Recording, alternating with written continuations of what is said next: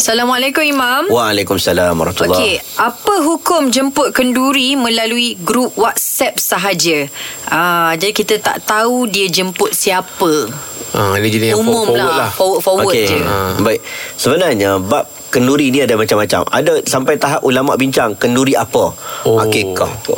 Kenduri kesyukuran ke? Kenduri walimah ke? Ha, mengikut uruf lah. Uruf ni masuk ada setempat. Kalau kenduri contohnya kenduri doa selamat tak pergi tak ada masalah orang kampung okey maka tak pergi tak apa. Tapi biasanya kita bincang ni kenduri-kenduri kahwin. Hmm. Kenduri kahwin ni dia ada sensitiviti dia tersendiri.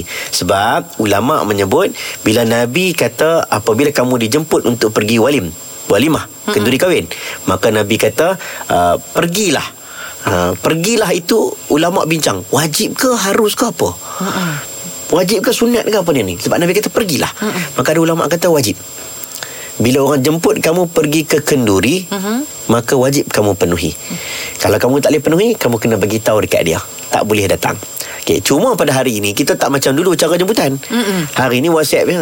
Mm-mm. Ah, Dulu kan- pakai, eh, kad Ya. undangan, spesifik nama. Ya. Bila tak dapat kat kita, hmm, aku tak kena. Ah, kan, tak dapat, terasa hati. Ah, tapi sekarang kan ada WhatsApp group. Okay, kalaulah dia hantar personal, ada ulama menyebut hantar personal, maka kita kena pergi. Walaupun WhatsApp. Ha, Tapi kalau dia hantar secara rambang Dan difikirkan Kalau kita hantar secara rambang Dalam grup yang ada 2-3 orang Maka Tuan rumah pun tidak rasa terkilan Kalau kita tak pergi Maka Bukanlah kata seorang pergi Semua orang tak payah pergi Dia macam satu teknologi pada hari ini Yang mana teknologi itu tidak menghalang Hukum syarak kita Untuk kita gunakan. Ha, Jadi contohnya kita Tak menjemput maksudnya kalau orang jemput kita datang itu termasuk dalam fardu kifayah tak? Uh, dia bukan fardu kifayah. Sebenarnya kalau orang jemput kita datang itu kita buat benda yang wajib lah. Oh wajib memang. Ha, sebenarnya jemput bila orang jemput wajib kita pergi Oh. dalam mazhab Syafi'i. Tu yang kata tu ulama bincang wajib ke sunat ke. Bila Oh. Nabi cakap bila ada orang jemput kamu kepada walimah kenduri kahwin, Nabi kata pergilah.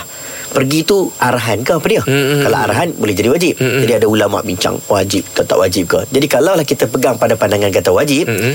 maka tak boleh pergi kena bagi tahu. Minta maaf eh. Ah. Atau rumah saya ada ada masalah, ada urusan, tak dapat pergi. Kena bagi tahu. Mm. Tak dapat pergi. Tapi kalau dalam grup WhatsApp yang mana semua orang faham, dia pun memang random je ni. Ah. Ha, maka tak payah jawab lah Kita pun tak pergi pun okey Okey. ha, Tapi kalau Dia ambil nama ke Khusus Khusus ke Itu cerita lain Hmm, baik. Baik, terima kasih Imam.